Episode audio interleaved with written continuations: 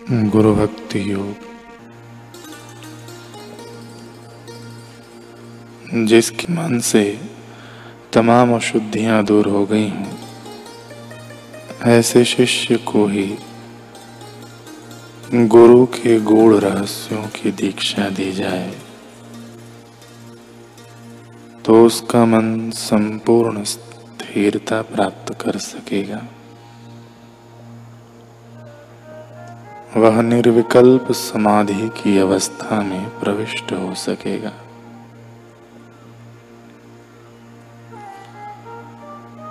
जो सिद्ध आत्मयोगी हो, ऐसे गुरु की निगरानी के नीचे योग सीखो।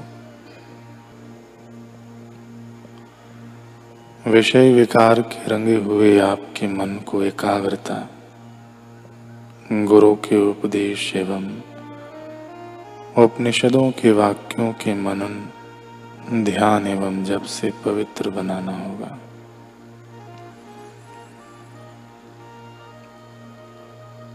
आपको मार्गदर्शन देने के लिए आत्म साक्षात्कारी सदगुरु होने चाहिए। एक ही स्थान, एक ही आध्यात्मिक गुरु और एक ही योग पद्धति में लगे रहो। यही निश्चित सफलता की रीति है।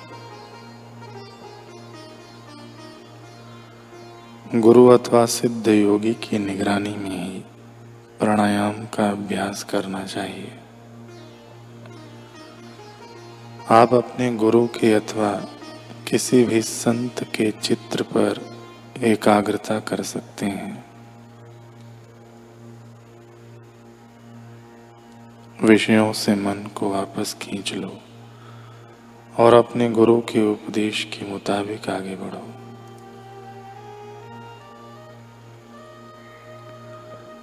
कल हम सुन रहे थे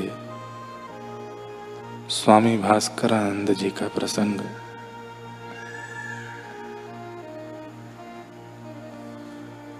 उनके पास आने वाली एक टोली जो खूब कठिन आसनों को देखते व दोहराते तरह तरह की मुद्राएँ व बंद सीखते। इससे अलग एक और वर्ग भी था, जो स्वामी भास्कर आनंद जी के दर्शन करने आता था।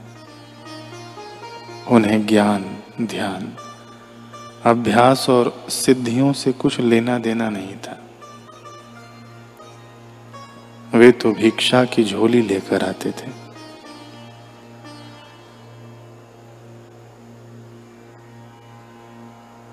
सदगुरु से उनके कृपा रत्नों की गुहार किया करते थे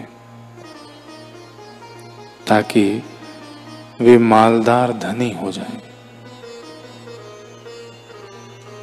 ताकि उनके ठप कारोबार की गाड़ी गति पकड़ ले ताकि उनके लगन ब्याह महोत्सव पूरी धूमधाम से सज सकें ताकि उनके दुख क्लेश संकट टल जाएँ,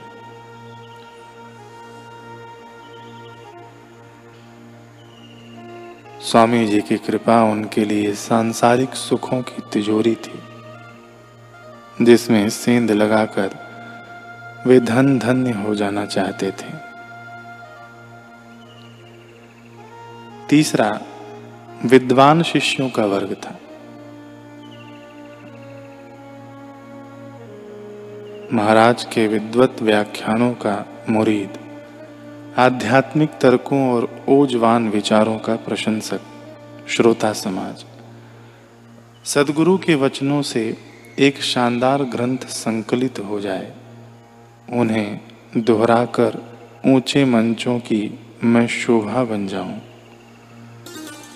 मेरी तर्क प्यासी बुद्धि की तृप्ति हो जाए।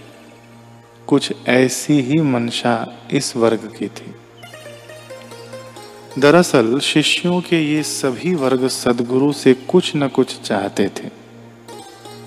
बस सदगुरु को नहीं चाहते थे। पर इन सभी वर्गों से जुदा था लक्ष्मण मल्लाह। अपने बारे में सोचा ही नहीं जिसने, भला वह क्या चाहेगा, क्या मांगेगा। उसकी सोच तो इसी भाव से भरी थी कि सदगुरु को आराम कैसे दूँ? क्या क्या करूँ जिससे गुरुदेव को प्रसन्नता मिले? जब भी वह गुरुदेव को स्वस्थ व ऊर्जावान देखता तो इसी को अपनी सर्व सिद्धि मानता। गुरुदेव को मुस्कुराता विहंसता पाता तो सद के जाता। ध्यान का परम फल इसी में संजोया पाता। विद्वत व्याख्यानों से भी इस नीरे अनपढ़ का भला क्या काम था? सारे वेदों, स्मृतियों, शास्त्रों का सार तो बस इस पंक्ति में ही उसे मिल जाता था। जब गुरुदेव प्यार से कह देते कि वाह मल्ला, आज तो तूने खूब बढ़िया सेवा की। फिर रीझ कर गुरुदेव अपने युगल चरणों, चरण आगे बढ़ा देते और कहते, ले, अब चरण सेवा भी कर ले। अहो भाग्य, मल्लाह के लिए तो यही सबसे ऊँची अवस्था का सिंहासन होता। हमारे लक्ष्मण मल्लाह जी के कुछ नित नियम भी थे।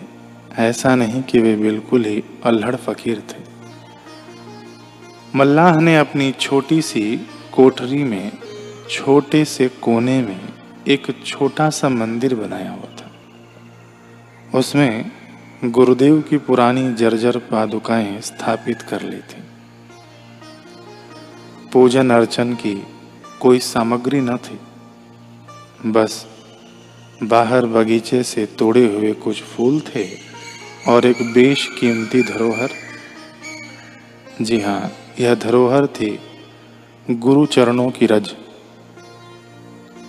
जब भी सुबह गुरुदेव स्नान करने जाते, मल्लाह उनकी चरण पादुकाएँ चमकाने में जुट जाता। अपना अंगोछा धरा पर बिछाता और पादुकाओं पर लगी सारी धूल मिट्टी रजकण उस पर झाड़ लेता। फिर इन्हीं कणों को समेटकर एक डिबिया में भर देता। यही डिबिया उसने सहेज कर अपने मंदिर में रखी हुई थी। जब भी फुर्सत मिलती, मंदिर के सामने बैठ जाता और चरण पादुकाओं को निहारता रहता। उन्हीं पर ध्यान लगाता और गुरु नाम का उच्चारण करता। कभी कभी एकाध भजन भी गुनगुना देता। अंत में डिबिया खोलकर चरण रज की चुटकी भरता और अपने माथे पर बिंदी सजा लेता। फिर दौड़कर अपनी सेवा में मग्न हो जाता। दिन में कई बार यही क्रम दोहराता। जाने क्या सुकून मिलता था उसे। एक दिन गुरुदेव ने उससे पूछ ही लिया कि, रे मल्लाह तुझे नहीं बनना इन सब लोगों की तरह महान योगी, ध्यानी, सिद्ध ऋषि? मल्लाह इतने भारी भरकम शब्द सुनकर घबरा गया। न प्रश्न समझ आया, न उत्तर देना आया। बस शर्मा सा गया। उसकी दशा देखकर गुरुदेव खिलखिलाकर हंस दिए। ज़ोर देकर फिर पूछा, बता न मल्ला तुझे नहीं बनना वो महान? मल्लाह खी खी कर हंस दिया और लजा कर कह गया, पता नहीं, मुझे क्या पता?